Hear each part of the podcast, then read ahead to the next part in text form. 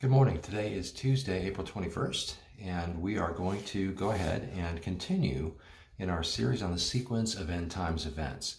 And uh, as I've mentioned before, these, uh, these events that take place and the order in which they happen uh, are in some ways subject to some debate. Um, but for the most part, what we're describing here is what is generally held as, as a pretty mainline idea of how these things unfold.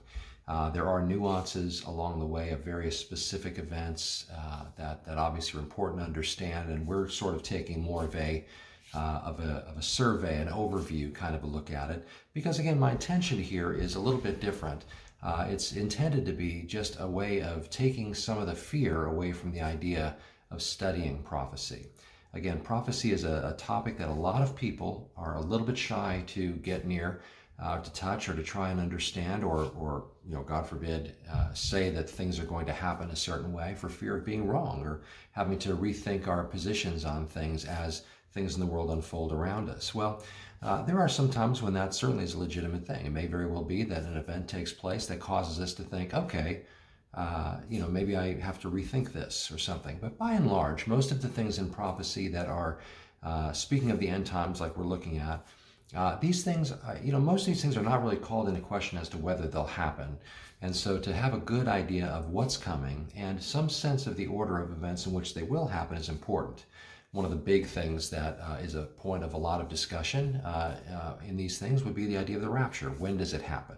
Does it happen uh, before the, the entire tribulation period? What constitutes the tribulation period? does it happen just before the Great Tribulation period? Things that we'll talk about.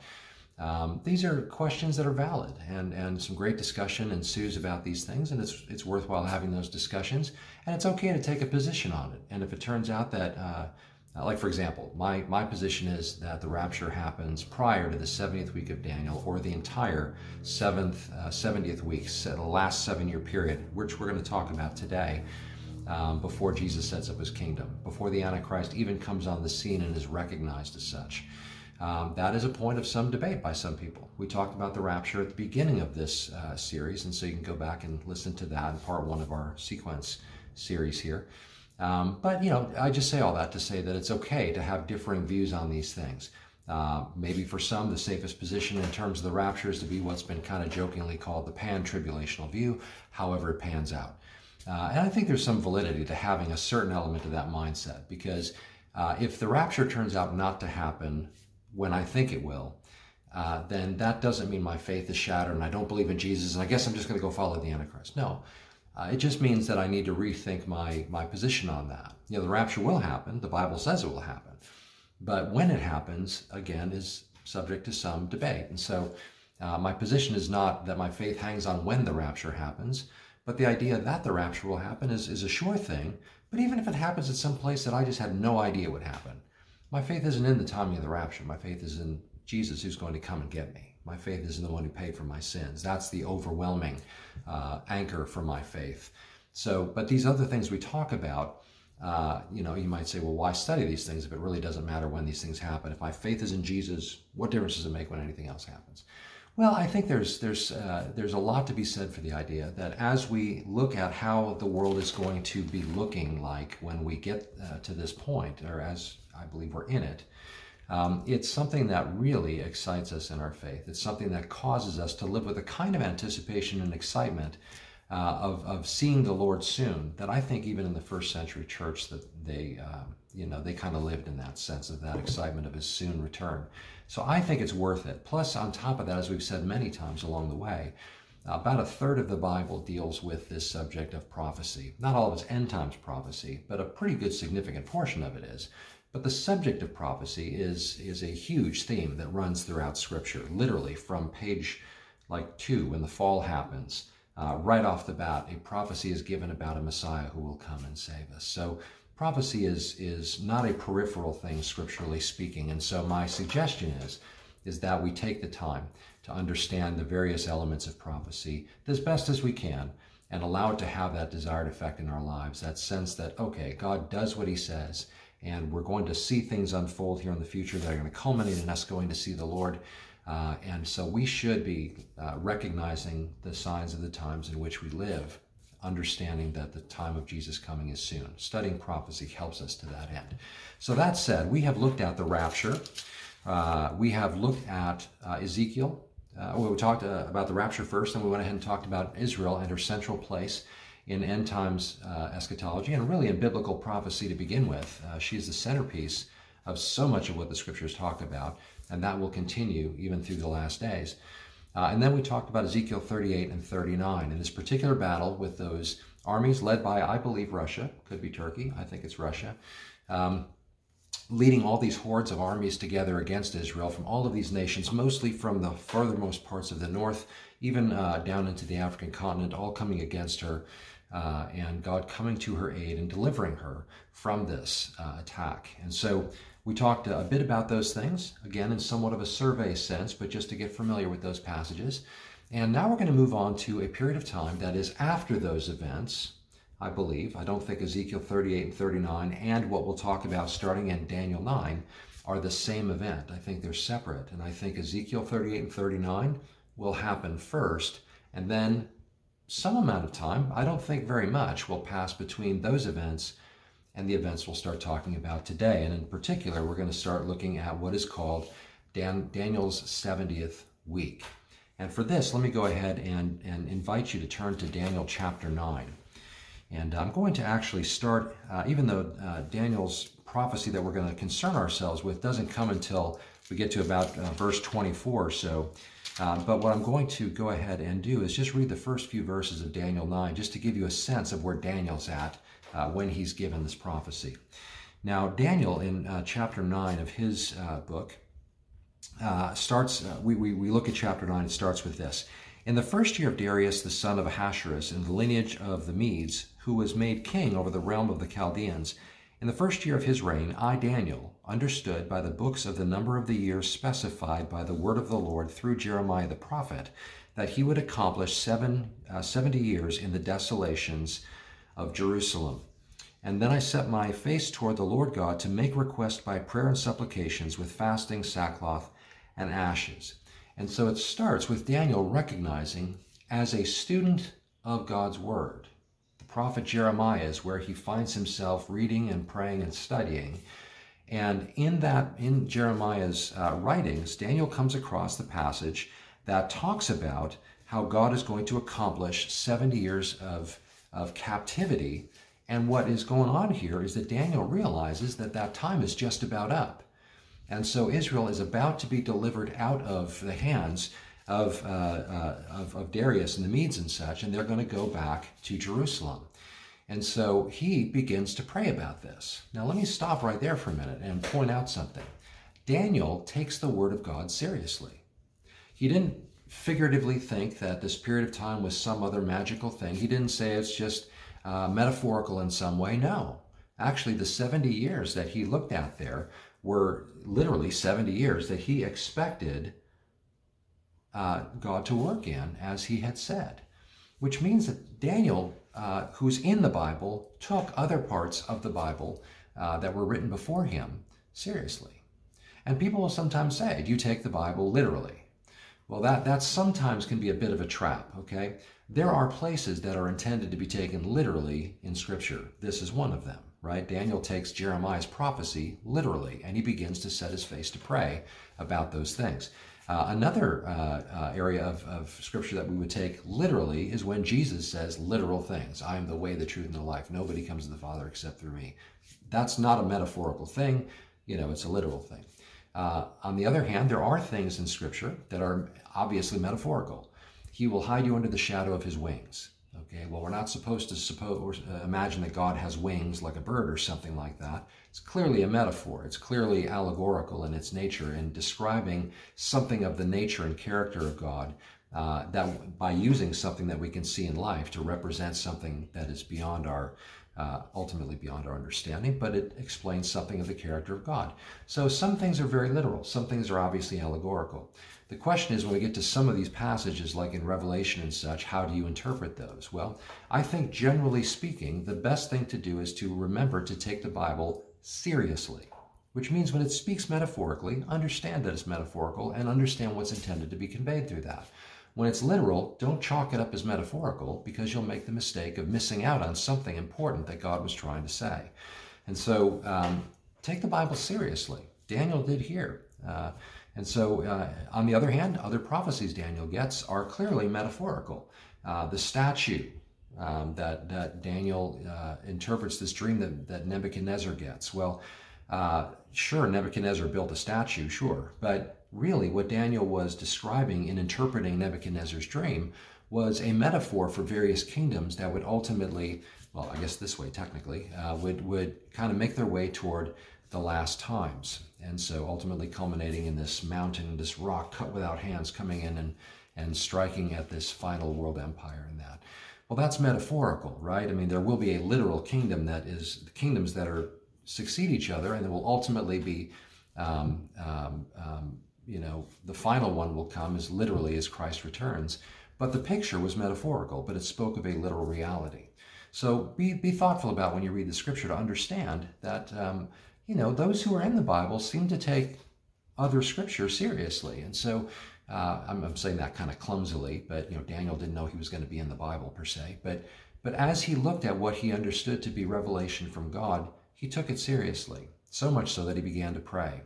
Now, as Daniel from verses, uh, uh, verses 3 on, as he begins to pray, and I would encourage you to read all that, Daniel prays really fervently, very intensely. Uh, and he begins to confess the sins of his people, and he includes himself in there, by the way. Uh, we don't really see any of Daniel's sin in the book of Daniel, and we see him as a very upright and holy person, but he considers himself part of his people that he's praying for. You know, we have sinned, we have done this, we have done that. And at the end of the prayer, you can almost get this sense that there's a crescendo that Daniel is reaching as he's crying out to the Lord fervently. And he finishes in verse 19 by crying out to the Lord, O Lord, hear, O Lord, forgive, O Lord, listen and act. Do not delay for your own sake, my God, for your city and your people are called by your name. And verse 20, now while I was speaking, praying, and confessing my sin and the sin of my people Israel, and the present uh, and presenting my supplication before the Lord my God for the holy mountain of my God. Yes, while I was speaking in prayer, the man Gabriel, whom I had seen in the vision at the beginning, being caused to fly swiftly, reached me about the time of the evening offering. And he informed me and talked with me and said, O Daniel, I have now come forth to give you skill to understand. At the beginning of your supplications, the command went out, and I have come to tell you, for you are greatly beloved. Therefore, consider the matter and understand the vision. So Daniel is praying, praying fervently. And he, again, he includes himself among those who need God's grace and forgiveness in the midst of this. God, restore and forgive us and all of these things. It's good to include yourself uh, as you pray for those around you, your nation and such. Be like Daniel in that way. God, help us to get our hearts right before you. Help us, Lord, to be uh, right when you set up your kingdom when it's coming and all these things. There's a lot to be taken from Daniel's prayer. But it's while he's praying that Gabriel shows up and he begins to explain to Daniel uh, some very important things. So he begins to share with Daniel some very important things about what is to come in the days ahead. And we're going to go through a little bit of this and then pick it up tomorrow. But let me dive in and read the actual prophecy that Gabriel gives Daniel. He says in verse 24, and this is what is called Daniel's 70 weeks prophecy. 70 weeks are determined for your people and for your holy city to finish transgression, to make an end to sin, to make reconciliation for iniquity, to bring in everlasting righteousness, to seal up the vision and prophecy, and to anoint the most holy. Know therefore and understand that from the going forth of the command to restore and build Jerusalem until the Messiah the Prince shall be seven weeks and sixty two weeks the street shall be built again, and the wall even in troublesome time. After the 70, uh, I'm sorry, and after the 62 weeks, Messiah shall be cut off, but not for himself. And the people of the prince who is to come shall destroy the city and the sanctuary, and the end of it shall be with a flood. And till the end of the war, desolations are determined, and he shall confirm a covenant with many for one week. But in the middle of the week he shall bring an end to the sacrifice and offering, and on the wing of abomination shall be one who makes desolate, even until the consummation which is determined is poured out on the desolate. Okay, or on the desolator. Uh, is another way to interpret that last word there. But Okay, so what in the world is that all about? Okay, well, in the first place, let's start with something very simple. 70 weeks are appointed to you uh, for your people and your holy city. Okay, let me start by kind of connecting a dot here. We talked about Israel as the centerpiece of prophetic, you know, biblical prophecy in that. Well, here, Daniel is once again, like others in the Old Testament, given this understanding that the things that are being spoken about are specifically uh, directed at Israel, okay, his people and his holy city. He's talking about Israel.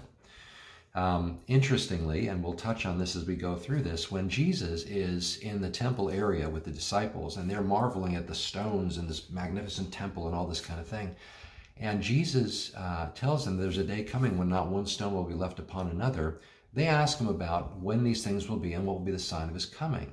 And he begins to explain what is called the Olivet Discourse. It's, it's, a, it's, a, it's a discourse describing end times events. And as you read that, uh, that that revelation that he gives, this prophecy of what is to come, you can tell by the language that's used, the kinds of terms and who he's focusing on throughout that, that the primary focus of that is Israel. Again, uh, Revelation, or not uh, Matthew 24 25, 24 specifically, you can tell. He talks about making sure that you don't have to flee on the Sabbath. You know, pray that it doesn't happen on the Sabbath. Well, that wouldn't matter to a Gentile because Gentiles don't care about, you know, whether you can flee or run on the Sabbath, but a Jew would have to wrestle with that because God's law says you honor the Sabbath. So if I take up all my stuff and try and flee from this flood that's coming to, to you know to, to attack us and everything, can I do that on the Sabbath? It was a big deal. As a matter of fact, uh, was it the Seven Day War, I think, uh, where the Arab nations around Israel attacked her on the Sabbath, knowing that that would be a weak point for Israel. And so, um, uh, was it the Seven? Um, Seven Day War, I forget. But um, but anyway, so uh, so Daniel here is being told that this prophecy is specific to his own people, and he is told that 70 weeks are appointed. Okay, this is probably about where we'll end today, and then we'll pick it up tomorrow. But let me explain what we're talking about when we say the 70 weeks. Um, some great work has been done on this. The most famous work done to understand uh, the time measuring and that kind of thing that's being spoken about was actually a gentleman named Sir Robert Anderson. He wrote a book called The Coming Prince, in which he uh, described in detail and figured out and calculated what was being described here. And when we talk about 70 weeks, we're not saying weeks in the sense that you and I might think of seven days make a week, but rather uh, what is being said here is there are 70 sevens that are appointed. Uh, and it turns out that what is in play here is 70 weeks of years. Okay, in other words, there are, uh, as he describes here, there are the seven weeks, then there are 62 weeks, and then there's a final week. Uh, in other words, there are is a, a uh, there are uh, as he says here, there is seven sevens, then there's 62 sevens, and then there's a final seven. What that basically means is there are 69 weeks at first, and then later on, as he talks further in the prophecy about this one who makes a covenant, that is the 70th seven or the 70th week. And so what in play is in play here are periods of years. We don't really know for sure why he divides it between the 70 uh, and then the 62. In other words, uh, uh, uh I'm sorry, the 7 and the 62, which equals 69. I, am sorry, math has never been my thing, so I, I do have to rely on people who've done the math on some of these things. But, but anyway, so 69 weeks and then a 70th week is what's in view here. The 69 weeks at first lead up to the coming of Messiah and ultimately his being cut off or being killed. And then there's a 70th week that is sometime after that. Now, that is where we're going to go ahead and begin to unpack what happens during these times. And in particular, we're going to look at the 70th week. Uh, that becomes the crescendo, the culmination of this prophecy. And so that's where we're going to spend most of our time. Uh, uh, we'll pick it up again tomorrow uh, at that point. But just to summarize here, there are 70 weeks in view in this prophecy, and they focus on the nation of Israel. Uh, the first 69 weeks lead up to a period of time starting with a particular event, the rebuilding of the city of Jerusalem, when the command goes forth to do that. That's the starting point. And it, uh, 70 weeks begin from that point. The first 69 are the time period between the command to rebuild Jerusalem and the coming of Messiah, the prince, who is ultimately killed. 69 weeks during that period of time. And then sometime after that, there is a 70th week. Well, we'll talk about sort of some of the calculating that went into figuring out what those dates were. But we do know that uh, that event did take, both of those events took place. The command to rebuild and restore Jerusalem was given, and ultimately Messiah came and was crucified. He died, he was killed. And now there's this 70th week that is still coming that we have not entered into yet, but is soon coming. And it's going to be the final week, ultimately before Messiah or Jesus sets up his kingdom. So we'll talk more about that tomorrow. We'll pick it up. But I would encourage you to go ahead and, just as a bit of a, hint, to go ahead and read Nehemiah chapter 2. Matter of fact, read the whole books of Nehemiah and Ezra, or Ezra and Nehemiah, as they, uh, for a long time, were considered to be connected books in the Jewish, uh, Old, in, the, uh, in the Hebrew Old Testament. Um, so read Nehemiah chapter 2, because that's going to tell us, that, that shows us the command to rebuild Jerusalem. And then I would also um, just encourage you to kind of reread this prophecy in Daniel about the 70 weeks, and then we'll go ahead and break it down next time. So let me go ahead and pray as we close, and then we'll look forward to picking this up next time. Father, we're thankful for your goodness. We thank you, Lord, that you've shown us in your word things that are yet to come. And uh, even at the time of Daniel, you told him things that were yet to come, some of which we've already seen historically have come to pass. But Lord, in terms of those final things that he talks about and that are the subject of much prophecy in Scripture that we'll look at, uh, Father, help us to see these things, to understand them, but to understand them so that they might ultimately fuel and spark our faith in such a way as to cause us to look up with great anticipation, knowing that Jesus is soon coming to set up his kingdom, which can only mean that his coming to snatch away his bride in the rapture is even sooner. And so we thank you for this, Father. And we pray, Lord, for any among us who are listening to this or watching this that are not sure about, you know, where they stand with Jesus. I pray that they would come clean before him and receive him as their own Lord and Savior, that they would respond to the call of the gospel, to put their trust in Jesus, who died for their sins once and for all, and began and, and, and ultimately is going to deliver all of his uh, followers into this place, uh, heaven, that we all so much look forward to, but have assurance of when we put our trust in Jesus. And so, Father, we love you and thank you and praise you. And we ask you just to watch over us until we meet again and help us to understand these things. In Jesus' name, amen.